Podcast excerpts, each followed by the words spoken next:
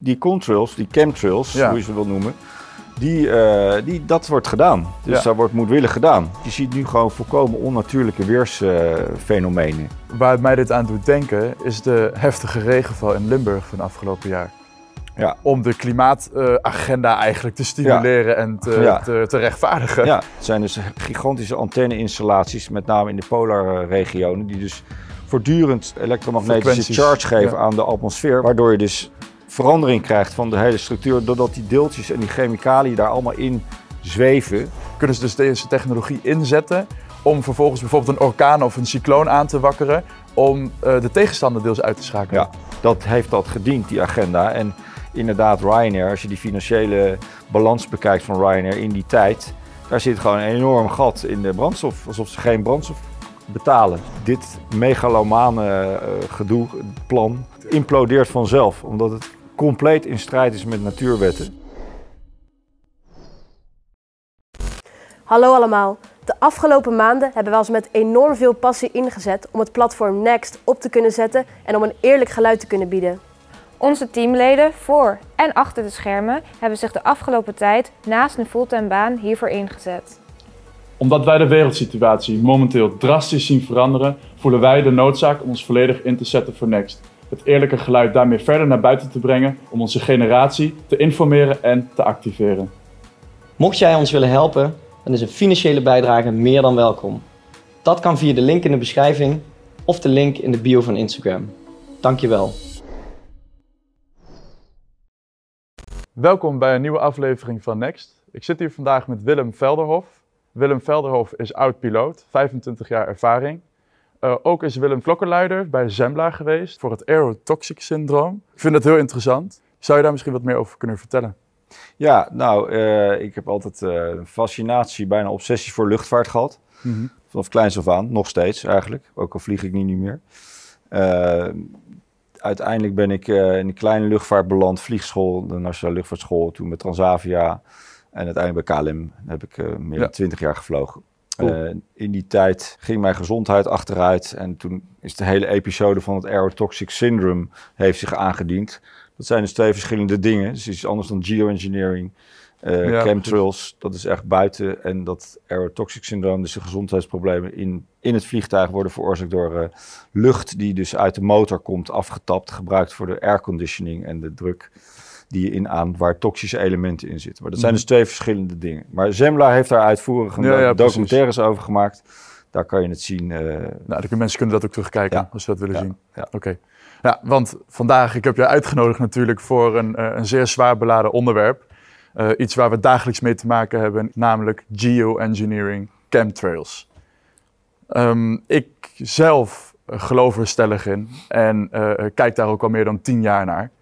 Eh, je ziet het dagelijks, bijna dagelijks gebeuren in Nederland. Die strepen in de lucht, die vliegtuigstrepen, eh, die dus achter de vliegtuigen vandaan komen. En soms in zulke extreme mate dat het, zo, dat het echt onnatuurlijk lijkt. Ehm, wat is dat precies?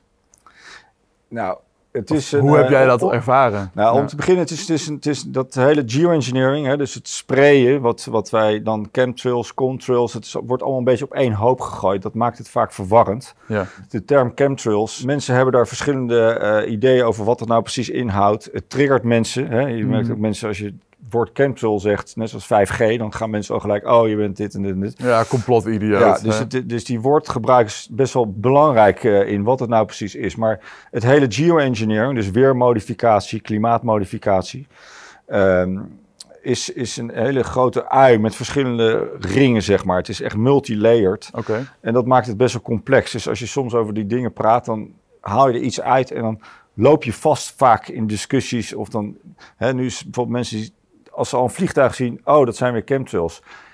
In feite is dat ook zo, want de lucht die je dus, eh, dus de, de uitlaatgassen van een vliegtuig, die Ja. bevatten zware metalen. Een, een, een breed scala aan metalen. Dus kerosine ook. Ja, dus is, maar dat, Ja. dat hoeft niet zo te zijn. Hè. Er wordt gelijk de associatie gemaakt dat dat moedwillig erin gedaan wordt om te sprayen. Oké. Dat is een ander facet. Eigenlijk is het nu zo dat een uitlaatgas is eigenlijk altijd een chemical trail. Dus een, want daar zitten Ja, gewoon... want eh, het, is, het zijn chemische stoffen. ja, er zitten chemische stoffen in. Dus kerosine is ook chemisch. precies, in die Ja. kerosine zitten eh, additieven in die kerosine, Mhm. standaard. Dus eh, dat verschilt ook per kerosine. Maar in die kerosine zitten additieven voor verschillende redenen. Bijvoorbeeld voor anti-corrosie, eh, anti-erosie, eh, voor anti-rook. eh, Dus hè, als het ware hulpstoffen Ja. voor de kerosine. Ja. Ja. Barium bijvoorbeeld. Barium is een van de componenten van, van chemtrails. Ja. Wat je dus, wat dus omlaag valt. Ja, wat Maar- dus nu ook in hoge mate wordt gemeten Ja, en in de aluminium. natuur, in het regenwater. Ja, en aluminium bijvoorbeeld ook. Maar het is een bijproduct van het verbrandingsproces ook. Want door het verbrandingsproces heb je ook roet. En roet, dat is zoet in het, in het Amerikaan, daar zitten ook allerlei metalen in. Dus je Oké. hebt en in de additieven in de verbrand of in de, in de, in de brandstof, maar ook door het verbrandingsproces krijg je dus een uitlaatgas waar dus al deeltjes in zitten. Die zorgen voor die eh, persistent aanhoudende contrails, zeg maar. En Dus die strepen achter Ja, het vliegtuig. het is wel degelijk waar dat daar dus spullen in zitten, metalen, zware metaaldeeltjes. En wat niet meer, want we weten het ook niet precies wat er allemaal in zit, wat er Mhm. omlaag komt. Hè. Dus kunnen- Van alles kan daar eh, gebruikt worden. En, maar die zorgt er dus voor dat die, die contrail of chemtrail zich uiteindelijk verspreidt tot een cirrusbewolking. En dat wordt helemaal wit, een witte cirrusbewolking. Dus gewoon een Ja, wolkenlaag. echt de, de witte waas in de lucht. Ja, Dus als precies. je het even terugkoppelt naar de realiteit in Nederland. ehm, ik, ga, ik vlieg zelf vaak.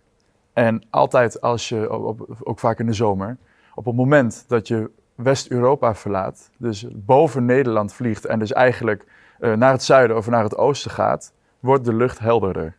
Dus zie je dat er minder, dat is een soort van witte, boven Nederland hangt gewoon een witte waas in de lucht. Er wordt dus wel echt doelbewust, althans, dat lijkt mij dan, iets in de lucht gespreid om die witte waas te veroorzaken. Ja, nou ja, die, die, die contrails, die chemtrails, Ja. hoe je ze wil noemen, die, eh, die, dat wordt gedaan. Dus Ja. dat wordt moedwillig gedaan. Maar dus dat, die, die additieven die erin zitten, die zorgen daar dus voor. Niet zozeer de verbranding van de Ook. kerosine op zich. Ook. Ook. Oké. En er zijn een aantal veranderingen. Kijk, dit, eh, dit vindt al meer dan 100 jaar plaats. De eerste cloud seeding eh, testen werden al in 1946 gedaan. Wat is cloud seeding? Precies? Dus, het, eh, dus het zeg maar bewolking en dan sprayen, dus bijvoorbeeld met zilverjodide, Mhm. sprayen om dan regen te veroorzaken Ja. of op te lossen of voor verschillende weermodificatie doeleinden. Dat is al Mhm. of, dry ice. eh, ja, al- zelfs voor 1920 werd het al gedaan. Regen, de rainmakers. Dus zo oud als het vliegtuig is het sprayen. Ja, en voor het vliegen zelfs. Had je al mensen die met ionisatie dingen bezig waren, in ieder geval met apparatuur om regen te veroorzaken. Met weerballonnen of zo. ja, met, Ja. je kunt die artikelen vinden, je kunt die documenten vinden. Het is al heel lang gaande. Oké.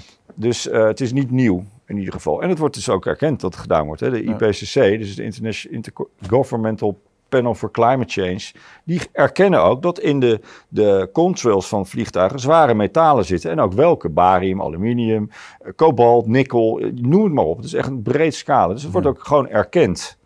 Alleen het waarom hè, eh, en wie en die motivaties, hè, waarom dat, dat is natuurlijk altijd de vraag. Waarom doen ze dat? Nou, het wordt dan ge- gezegd hè, dat ze dat doen voor de klimaatverandering, hè, om de klimaatverandering tegen te gaan. Ja, dus door deeltjes in de lucht te sprayen, het zonlicht af te weren. Ja, precies. Dus eh, wolken te veroorzaken zodat het zonlicht weer kaatst en dan... eh, En niet het aardoppervlak bereikt. Ja. En het is militair en het is commercieel, wat we, wat we net bespraken. Je hebt ook gewoon eh weermodificatieprogramma's militair. Ehm, ja, pro- bijvoorbeeld Project Popeye, dat is in de Vietnamoorlog. Hè. Daar hebben ze dus eh, cloud seeding gedaan. Hebben ze dus moes- zware moessonregens veroorzaakt om de infrastructuur in Noord-Vietnamese trails gewoon weg te spoelen. Dus de, de hele infrastructuur weg te spoelen. hebben ze jarenlang gedaan. Dat is officieel Om erkend. dus, om dus de tegenstander uit te schakelen op die manier. Ja, precies. Dus, dus eh, nou, je hebt eh, project Cirrus, dat is in 1946, de- waarbij ze hurricanes eh seeden om hurricanes eh, zeg maar te, af te laten nemen, maar ook te versterken. Dus ze kunnen orkanen aansterken. Ja, die kunnen ze of versterken of ze kunnen ze gewoon uitdoven door te sprayen met bepaalde eh, chemicaliën, Als waardoor ik dat dan even goed voor me zie, is dat de Verenigde Staten, dus ik, de- wellicht de Verenigde Staten deze technologie beheerst, om hun vijand destijds, ik zeg maar wat de Sovjet-Unie, in een orkaangebied, wat Vietnam dan is, en de Sovjet-Unie stoorde Noord- Noord-Vietnam, kunnen ze dus deze technologie inzetten om vervolgens bijvoorbeeld een orkaan of een cycloon aan te wakkeren, om eh, de tegenstander deels uit te schakelen. Ja. Ja, Dus En dit wordt erkend. dit wordt erkend. Je hebt ook bijvoorbeeld Ja. Operation Cumulus. Dat is een, eh, een eh, militaire operatie geweest in 1954, geloof ik, in Engeland. Waarbij ze dus ook cloud seeding, hebben ze dus een, een, een, een lage drukgebied, een, eh, een tropical storm in een hurricane getransformeerd met, door te seeden. En toen is er dus een gigantische overstroming in eh, Engeland geweest, in mi- midden-Engeland met 54 doden geloof ik en eh, infrastructuur. Gigantisch. Alleen wordt natuurlijk niet gezegd dat, dat dat daardoor komt. Ze erkennen dat ze inderdaad toen dat programma, de Operation Cumulus, Project. Cumulus, dat het gaande was en dat ze gespreid hebben, maar dat, dat komt niet daardoor natuurlijk. Wordt natuurlijk nooit erkend. Maar dit is die, die technologieën, wat ze dus doen eh, in de jaren 60 eh, voor weather warfare doeleinden. Dus dat is iets anders dan voor het klimaat. Dus, dus ze gebruikt voor militaire doeleinden. Dus droogtes veroorzaken. Maar ook bijvoorbeeld de, de, de ozonlaag, gaten in de ozonlaag maken. Dat gebeurde al sinds de jaren 50, 60 Wauw. meer dan duizend nucleaire eh, explosies in de ionosfeer. En eh, in, de, in de ozonlaag om daar gaten in te maken. Zodat UVB-straling op de aarde komt. Waarmee dus eh, gewassen van vijandige gebieden of eh, mensen kunnen, krijgen kanker. De gewassen van de Sovjet-Unie. Dus Ja, bijvoorbeeld van- om een, van- ja, een ozongat boven Oekraïne te creëren om daar de graan bijvoorbeeld. te laten precies, mislukken. precies. Dus die, die technologie was er, is al jaren gaande. Waar- Even tussendoor, waar mij dit aan doet denken, is de heftige regenval in Limburg van afgelopen jaar. Ja, Dit lijkt mij daar een uiterst voorbeeld van. ja. Nou, je ziet nu... Om de klimaatagenda eigenlijk te stimuleren en te, Ja. te, te rechtvaardigen. Ja, ja. dus ze, ze creëren, het is een soort self-fulfilling prophecy. Want ze zeggen dus climate change en het wordt allemaal extremer, het weer. Maar tegelijkertijd is het nu zo dusdanig eh, eh, gemanipuleerd, het, het, het weer. Hè? Dus door, door cloud seeding, maar ook door solar radiation management. Door dat sp- continu sprayen van, van de burgerluchtvaart. Ja. Wat gewoon vanzelf gaat. De Ja, het zit in de kerosine het zit in verwerkt. kerosine. Ze hebben Ja. op een gegeven moment in 1995 geloof ik het zogenaamde single fuel concept geïntroduceerd. Waarbij er nog maar één type brandstof wordt gebruikt. Zodat het heel gecentraliseerd is. Dat is JP8 brandstof. Dat is militair. In GP8 fuel ten opzichte van Jet A fuel zit Ja. tien keer zoveel aluminium bijvoorbeeld. 10 keer zoveel aluminium, 30 keer zoveel strontium. Dus er zitten veel meer additieven in die JP8 fuel. Dat is veel eh, slechtere kwaliteit brandstof, meer roet, dus meer sprayen en meer wat je dit ziet. Dat is ook het gevolg van de verandering van brandstof Ja. naar JP8. Ik heb zelf eh, eh, vaak, ik heb het echt geobserveerd. En je hebt vliegtuigen die dus inderdaad een lange streep achterlaten vanuit de motoren. Dus dan zie je inderdaad twee, twee, twee motoren, twee motoren hè, aan beide vleugels. En die laten echt een streep achter. Maar je hebt ook vliegtuigen waarbij het uit de zijkant van de vleugels komt. Niet zozeer achter de motoren vandaan, maar de zijkant van de vleugels. Ook hier zijn vele foto's en vele bewijzen van. Dus dat wordt eigenlijk doelbewust via uitlaten bepaalde stoffen naar buiten gelaten die niet uit de motoren komen. Ja, nou, dat kan, maar er is enorm veel disinformatie op het net. Eh. Onder andere met dit, want het is, het is de, de structuur van de atmosfeer is veranderd. Het is niet meer een, een lucht, gewoon een, hè, zoals wij het kennen, de tropenpauze, schone lucht. Het is nu een soort plasma geworden. Door dat sprayen, door al die metalen en Ja, die dus door die- het constant te sprayen Ja. eigenlijk. door het sprayen en door de, de, de charge, door de straling. Dus door al die technologieën die ze nu hebben met dus de ionospheric heaters, HAARP, kun je Ja. dat kent? H-A-A-R-P. Ja, dat is dus eh, de High Frequency Active Auroral Research Program. En dat zijn dus gigantische antenne-installaties, met name in de polar regionen, die dus voortdurend eh, eh, eh, elektromagnetische charge geven ja. aan de atmosfeer, waardoor, ze dus, waardoor je dus verandering krijgt van de hele structuur, doordat die deeltjes en die chemicaliën daar allemaal in zweven. Dus, dus die, die, die deeltjes, die aluminium- en bariumdeeltjes, als ik het zo goed begrijp, die werken als een soort van scherm voor die straling die erop af wordt gestuurd. Ja, je, dan kun je dus gericht kun je dus, eh, delen in de atmosfeer gebruiken om. Je kunt er van alles, je kunt dus weer creëren. Je kunt dus hoge drukgebieden creëren. Je kunt, eh, je kunt eh, de, de jetstreams kun je verplaatsen. Dat is een heel belangrijk De iets. hoge luchtstromen. Ja, dus de verschillende stromingen, de, de golfstroom, maar ook de, de- vooral die jetstreams, die zijn heel belangrijk voor het klimaat, maar ook voor de weer en de, de verplaatsing van hoge en lage drukgebieden over het noordelijk en halfrond. Maar ehm, dat sprayen, wat je nu ziet, je ziet nu gewoon volkomen onnatuurlijke weersfenomenen. En dat is wel interessant, want waarom zien mensen dat vaak niet? Vooral mensen die meteorologie gestudeerd hebben, zoals vliegers. Die weten hoe eh, wolkdynamieken eh, in elkaar zitten. En die zien dus, wat je nu ziet vaak in de, in, in de lucht, is compleet onnatuurlijk. Kan eigenlijk niet, zonder dus een andere factor. Je Ja, kunt- en dan je- hebben we het over de strepen in de lucht. nou, dus je, je kunt niet bijvoorbeeld alleen maar dus bewolking zien wat veroorzaakt wordt door vliegtuigen Ja. en geen andere bewolking. Dat heeft dan met hoge en lage drukgebieden te maken. Ja, als je gewoon atmosferische condities hebt waarbij je wolken krijgt, Ja. dan krijg je dus, dan zie je dus, en dan zie je dus allebei. Maar je ziet dus niet alleen maar vliegtuigstrepen Ja. die wolken worden. En verder zie je geen, Want in Nederland is het vaak zo eh, dat op- als wij een hoge drukgebied hebben in Nederland, wat eh, eh, een, een paar keer per jaar voorkomt. eh, in de winter resulteert dat in eh, koude lucht uit oosten van eh, Europa. Dus denk aan uit Rusland, wat ervoor zorgt dat we schaatsweer hebben, wat ervoor zorgt dat we strak blauwe lucht hebben. Eh, eh, en dus heel erg koud weer, omdat het dus geen bewolking is die dus de warmte tegenhoudt om naar buiten te gaan. Want dat zijn ook vaak de momenten dat ze sprayen. In Nederland is het dus ook zo dat ze in de zomer, eh, op het moment dat het heel warm wordt, dat we een week een hoog drukgebied hebben of, de week, of een week eh, eh, de wind uit het oosten, eh, hebben dus vaak stralend weer. Dus niet vanuit het westen, niet vanaf de Atlantische Oceaan. En dat zorgt ervoor dat de lucht dus strak blauw is. Dat heb ik dus de laatste paar jaren heel erg goed geanalyseerd. En ze sprayen vaak op de eerste of tweede dag van het hoge drukgebied. Dus dat houdt in dat ze op het moment dat de lucht eigenlijk stralend schoon is en blauw, beginnen ze met sprayen. En in de dagen erna zie je die witte waas in de lucht, waardoor dus de lucht niet echt meer schoon is. En ze daarmee dus alle licht van de zon reflecteren om dus de opwarming tegen te gaan. Denk jij dat ze dit echt alleen doen om de opwarming tegen te gaan? Of zijn hier nog andere doelen? nou ja, dat is natuurlijk, dat is het moeilijke. Precies de motivatie te zien waarom ze dit doen. De waarom-vraag. Maar duidelijk is dat dit, deze technologieën zijn ontwikkeld voor militaire doeleinden. Militaire doeleinden zijn, ge- zijn daar gemaakt om mensen uit te schakelen en te neutraliseren.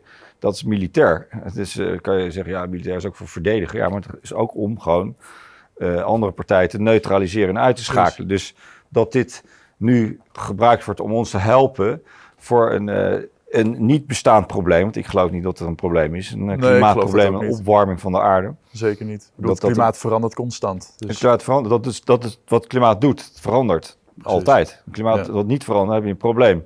Maar het is nooit stabiel. nee, dat is Nee. juist eh de eigenschap van het klimaat, dat het verandert. Dus Ja. het klimaatverandering is... Maar dat wij dat doen, hè, eh, dat is tot op zekere hoogte waar. Want die programma's zijn funest voor eh, de hele atmosfeer, voor, eh, voor de natuur, voor het klimaat ook. Het is de, die hele atmosfeer is een enorm delicaat, subtiel geheel... wat in symbiose werkt met de aardoppervlak, natuur... En natuurlijk, onze activiteit heeft daar ook invloed op. Maar wat nu grootschalig gebeurt, hè, eh, nu ook vooral met eh, die satellieten en raketten en die ionosfeeronderzoeken, met bariumspray en kunstmatige wolken in de, in, de, in, de, in de hogere luchtlagen creëren om onderzoek te doen. Ja, dat heeft funeste gevolgen voor, eh, voor het klimaat en voor de hele biosfeer. En de, de, de- Eigenlijk het hele huishouden van de natuur. ja, ja, De natuur Alleen- wordt vernietigd. ja, ja, tot op zekere hoogte wel. Ja. Dus, en dat is wat ze doen. Maar Ze we die- zien het ook in Nederland. Ik heb de afgelopen jaren een, amper een bij gezien. Ja. Weinig wespen, Ja. weinig ongedierte. Ja, heel En dat is er natuurlijk een resultaat van. Ja. Die kunnen niet tegen al die zware en giftige metalen Ja. in de lucht. En de straling erbij. En de straling erbij. Ja. En, maar dus, je hebt dus te maken met krankzinnigen. Die, die zich voordoen als wetenschappers en experts. Net zoals je nu met het hele COVID gebeuren ziet. Als je ziet wat ze gedaan hebben. Bijvoorbeeld in de Zuid-Stille Zuidzee. Al die atollen die eh, opgeblazen met nucleaire explosies. Maar ook voorstellen om de ozonlaag in de polargebieden. Om die op te blazen met nucleaire blast. De ozonlaag gaten inmaken. En dit doen ze nog steeds of dit is de afgelopen... Dit hebben ze veel gedaan? Dit doen ze nog steeds. Er wordt nog steeds onderzoek gedaan hè, in de Ja, dus ionosfeer. onder een Heel mom veel van nu. onderzoek blazen ze Ja. eigenlijk de ionosfeer op. Ja, ja. Dus je hebt, je hebt echt met krankzinnigen te maken die zich dus voortdoen als eh, wetenschappers. En het is voor ons belang dat ze dat doen. Niemand vraagt erom, niemand wil het. Ieder weldenkend mens wil geen nucleaire explosies op eh, tropische Ieder eilanden. weldenkend Eh, mens wil een schone lucht. ja, die wil dit niet. Nee. Dus, dus daar heb je mee te maken. En uh, nu helemaal met die satelliet Space Weather, dat is veel groter nog. Het sprayen hè, met uh, chemicaliën, vooral door raketten op dit moment. Dus uh, space satellieten, die sounding rockets, dat, ik weet niet hoeveel er nu om lucht gaan. Die, als je ziet wat daar uitkomt, een lood van barium, strontium, aluminium. Hè, een space shuttle, 300 ton aluminium produceert wow. één space shuttle. Nou, dat is natuurlijk gewoon, dat is een hele... Gigantisch. Ja, en dat... Uh, en dat is een gigantische operatie, hoor. Ja. En. Uh, allemaal maar kost voor... dit niet ongelooflijk veel geld? Nou, het valt dus wel mee. In, tenminste, bedoel, wie kijk, dit ook uitvoert, ik kan me voorstellen dat je hier een enorm budget voor beschikbaar moet stellen. En dat er, even ervan uitgaan dat dit over de hele wereld gebeurt, want dit gebeurt wereldwijd. Een land als Cambodja heeft niet het budget hiervoor om dit uit te voeren. Die zijn straatarm. Dus waar, van waar, waaruit wordt het georganiseerd? Nou ja, veel, kijk, zoals die brandstof en die commerciële luchtvaart, die werkten dus aan mee zonder het te weten.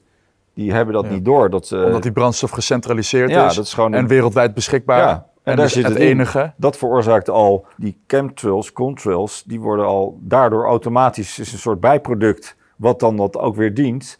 Maar daar hoef je niet extra te investeren. Dat is ook helemaal niet duur. Sterker nog, is goedkoper. JPR8 fuel is goedkoper dan uh, Jet A. Dus het is slechter kwaliteit brandstof. Maar het veroorzaakt meer uh, van dit soort uh, troep in de lucht. Ja, precies. Dus, dus, dus ja, maar goed, ook, ook even over nadenken dat het burgerluchtvaart daar dus aan meedoet. Ryanair verkoopt tickets voor 10 euro naar, naar, naar, naar Mallorca of naar Barcelona. Hoe is dit mogelijk? Ja, goede vraag. Ja. Want dat kan uh, volgens mij ook niet. En uh, het interessante is dat het echt full-on ging. Uh, dit, dat, dat je echt die luchten in één keer dat je dat zag gebeuren, was echt in de jaren 2000, 1999, eind jaren 90. Tegelijkertijd met de deregulering van de luchtvaart, toen al die low-budget carriers ontstonden, dat ja. echt massaal gevlogen werd, overal wereldwijd. Voor niks ja. kon je vliegen. Dus dat heeft dat gediend, die agenda. En inderdaad, Ryanair, als je die financiële balans bekijkt van Ryanair in die tijd, daar zit gewoon een enorm gat in de brandstof. Alsof ze geen brandstof betalen. Alsof dat gratis verstrekt wordt. Uh, er zitten gaten in die, uh, in die uh, financiële huishouding. Dus ja. Ja, hoe kan dit? Dus dan zou je bijna denken dat ze gewoon gefinancierd worden om deze projecten uit te voeren. Ja, kan. Dat wordt dus gefaciliteerd. En dat daarom de vluchten zo goedkoop zijn. Want ze hebben de inkomsten eigenlijk toch niet nodig. Want ze hebben het al. Nee. En die O'Leary is ook een uh, Bilderberger, uh, geloof ik. Die, zit, die zit in de clan. Uh, follow ik. the money, het hele zaakje stinkt. Ja, en ik denk dat flag carriers, grote maatschappij, die worden dan benaderd door hoge pieven die zeggen, joh, we Zoals hebben een probleem, bijvoorbeeld. global warming, hè, maar we willen geen publieke onrust. Dus jullie zijn heel belangrijk als directie, dus die voelen zich belangrijk dit is uh, gewoon, uh, we willen geen publieke onrust, maar we gaan dus uh, jullie maatschappij ook gebruiken misschien met brandstof en voor ja. klimaatmodificatie om ons te redden voor global warming. En die mensen voelen zich dan belangrijk, belangrijk omdat ze aan het probleem ja. mee he he helpen ja. te bestrijden. Denken dat ze bij de inner circle horen, net zoals politici. Piloten zien dit gebeuren.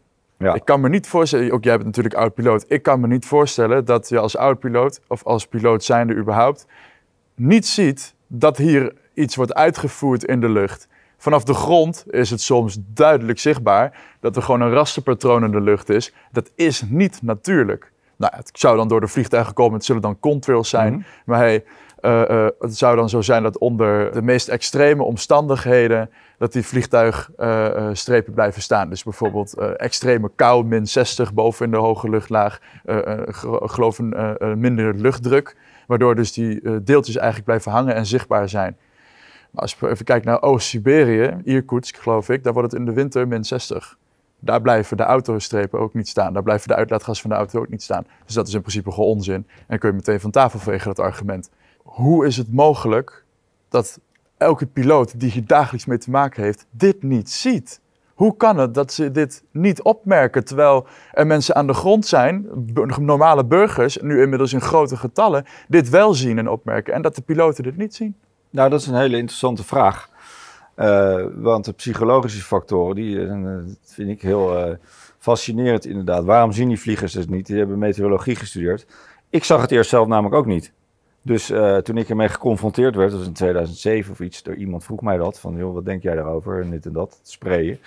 En toen ging ik daar eens naar kijken, en technisch. En, en, en toen was je nog piloot? Toen was ik actief vlieger.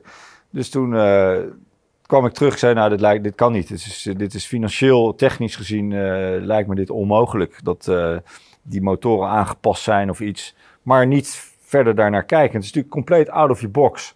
Out of Ja. your comfortzone dus. Ja. Eh, dus ik dacht, maar ik ging er toch verder naar kijken. Toch, eh, toch eens toch meer opletten. En dan zie je er toch inderdaad dat het wel degelijk waar is. Ook als je er dan over gaat lezen. En je kunt er heel veel over vinden. Het is overal, je kunt er veel over lezen. Maar het is onprettige informatie.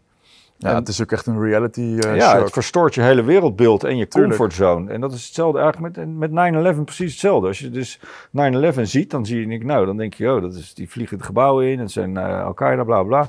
Maar als je dus als vlieger zeker het officiële NIST-report leest van 9-11 eh, Ja. Commission Report, en eh, dan lees je vliegtechnisch, vliegen operationeel, is dat onmogelijk. Is het echt larikoek, dat hele verhaal. Ja. Alleen de meeste vliegers gaan niet de moeite nemen om die Toronto hearings of de, de, de, de, hele rapport te lezen en de details. Nou, dat heb ik wel gedaan, want ik vind het ook interessant wat daar gebeurt. Het is vliegtechnisch operationeel. En toen zijn we die zelfs in de simulator die manoeuvres gaan proberen. Nou, dat ging, kan gewoon niet. Het is onmogelijk vliegtechnisch. Maar heel groot, dus dan verwacht je, hé, hey, al die vliegers, die gaan dan komen in beweging nu. Dit is, eh, dit, eh, hè, dus ja, die zouden, hier- die zouden onrecht moeten voelen. Wat, Ja, hey, wat ja, gebeurt hier? ja. Ik spreek me uit. Precies. Ik, ik ga hier Dus het is- tegenin. ja, Want het is onmenselijk. Ja, maar dan kom je uit de groep. Want je gaat dus iets aankaarten wat niet besproken wordt, wat onprettig is. Ja. Mensen willen dat niet weten. En dan Niet krijg je dus al oh, eh, hij. Dan, dan kom je eens uit dat groepsdenken. En dan uh, is dat is onprettig. Dat is inter interfereert met je comfortzone. Dat willen mensen niet. Mensen willen dat, die, die, die, die, die illusie Ja. van die comfortzone Die behouden. verkiezen hun eigen comfort Ja, uh, uh, boven de, de, ernst van de zaak. ja. En de grootste zonde in vliegen is het negeren van het negatieve. Als je het negatieve negeert, dan gaat het niet weg, dan wordt het erger. Okay. Als je een probleem negeert in de luchtvaart, ga maar doen alsof het niet bestaat, dan gaat het, wordt het erger en dat kan vaak fataal zijn. Dus, dus beter kan je er wel over praten en het belichten, maar dat is, voor veel mensen is dat natuurlijk te veel, want je wereldbeeld stort in. Mensen hebben hoop en die hebben hun hele wereldbeeld is gebaseerd op een heel leven lang conditionering, programmering, vertrouwen hebben in bepaalde entiteiten, instanties en dat stort dan in. Ja, dat is wat voor veel mensen is dat dan too much, waarschijnlijk. Ja. Dus die blijven liever in die groep zitten en die voelen zich daarin veilig en dan spreken ze niet uit. Nee, dus uh, jij denkt, als je het dan zo terug zullen er best wel wat mensen zijn die er vanaf weten, die ja, uh, vliegen. Ja. Ik denk dat uh, die Matthias de Smets, psycholoog, die, dat, die die analyses doet, ook nu met het COVID, die, die zegt, je hebt ongeveer 30% van de mensen die gewoon helemaal niet zien. Nee. Uh, die zien het allemaal niet. Nee, precies. En je, maar je hebt 40% van de mensen die het wel zien. Of nou met uh, geoengineering of met uh, straling. Wat voor een probleem er ook is. COVID. Ja. Heb je 40% van de mensen die, die het wel zien, maar die gaan mee in de groep. Die doen het alsof ze het. Die voelen dat het niet klopt, dat het niet waar is. Maar die gaan toch mee in het verhaal. Ja, omdat ze in die groepsdynamiek zitten. In die, in die Ja. cult of in die, en die angst hebben. Dus die Ja, groep is heel die belangrijk. Die kan nog. angstpsychose. Ja. Ja, dat, dat, dat zie je nu ook eh, vandaag de dag. eh, Zoveel mensen die in die angstpsychose zitten. Ja, En daar niet uit durven te komen. Alleen voor die angstpsychose zelf al. ja. Oké. Het project, geoengineering, chemtrails, eh, alle ellende wat het met zich meebrengt. het gaat eh, ongestopt door. Eh, hoe denk jij dat dit eh, zich uit gaat werken? Denk jij dat dit eh, ehm, echt extreme gevolgen voor onze, nou ja, onze wereld gaat hebben? Voor ons klimaat, voor, voor, voor de natuur? Hoe zie jij dat daar de, de komende tien jaar in? Nou, dat heeft het al. Het heeft al desastreuze effecten en gevolgen. Maar die agenda, dat geoengineering, het klimaatagenda, die, die zitten ook weer samen met straling, met COVID. Die, die, al die programma's, die agendas lopen Ja, het samen. zijn andere agenda's onder dezelfde paraplu. Ja, het valt Ja. eigenlijk onder hetzelfde. Hè, het is, eh, die komen nu steeds meer samen, wat natuurlijk wel mensen zien. Ik denk dat het eh, meer turbulent gaat worden, dat het, eh, dat het eh, heftiger gaat worden, Ja. moeilijker, uitdagender. Maar dit megalomane eh, gedoe, plan, want het is een plan, kan je misschien Dat is een plan. Ja, ja. het is een operatie met verschillende eh, motieven. Militaire Implodeert operatie. vanzelf, omdat het compleet in strijd is met natuurwetten. En botst met alle universele wetten en logica en mens zijn. Dus dan implodeert het vanzelf. Dus de Ja. natuur doet zijn werk zelf Het is wel. zo onnatuurlijk dat de natuur het op zal lossen. Ja, ik heb daar vol vertrouwen in. Alleen eh dit is niet prettig. En dat is Nee. natuurlijk waar de meeste mensen willen prettig houden, comfort. Nou, die comfort raken we steeds meer kwijt nu. Ja. Dat wordt, ste- maar dat, dat is juist een heel goed iets, denk ik. Want nu kom je op punten waar je normaal niet op komt. En je Nee, precies. Mensen worden uit hun comfortzone Ja. geforceerd Ja. en zullen dan geforceerd worden tot actie, tot iets doen, tot er tegen ingaan om hun comfort weer terug te krijgen.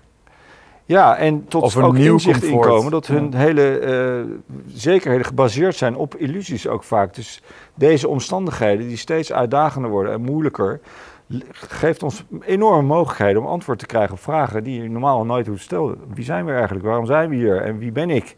En je komt nu, eh, je wordt in, Ja, wie is de mens? Ja. Wat zijn we hier aan het doen? Ja. Waar komen we vandaan? wat zijn we hier godsnaam aan het doen? Ja, wat zijn we hier godsnaam aan het Ja, doen? precies. Ja, we zijn hier denk ik niet gekomen om onze planeet te vernietigen door middel van het expres be- besprayen van onze luchten. Nee. Dus ehm, ja, je bent natuurlijk tot 2014 geloof ik piloot geweest. Eh, eh, destijds ben je weggegaan bij KLM.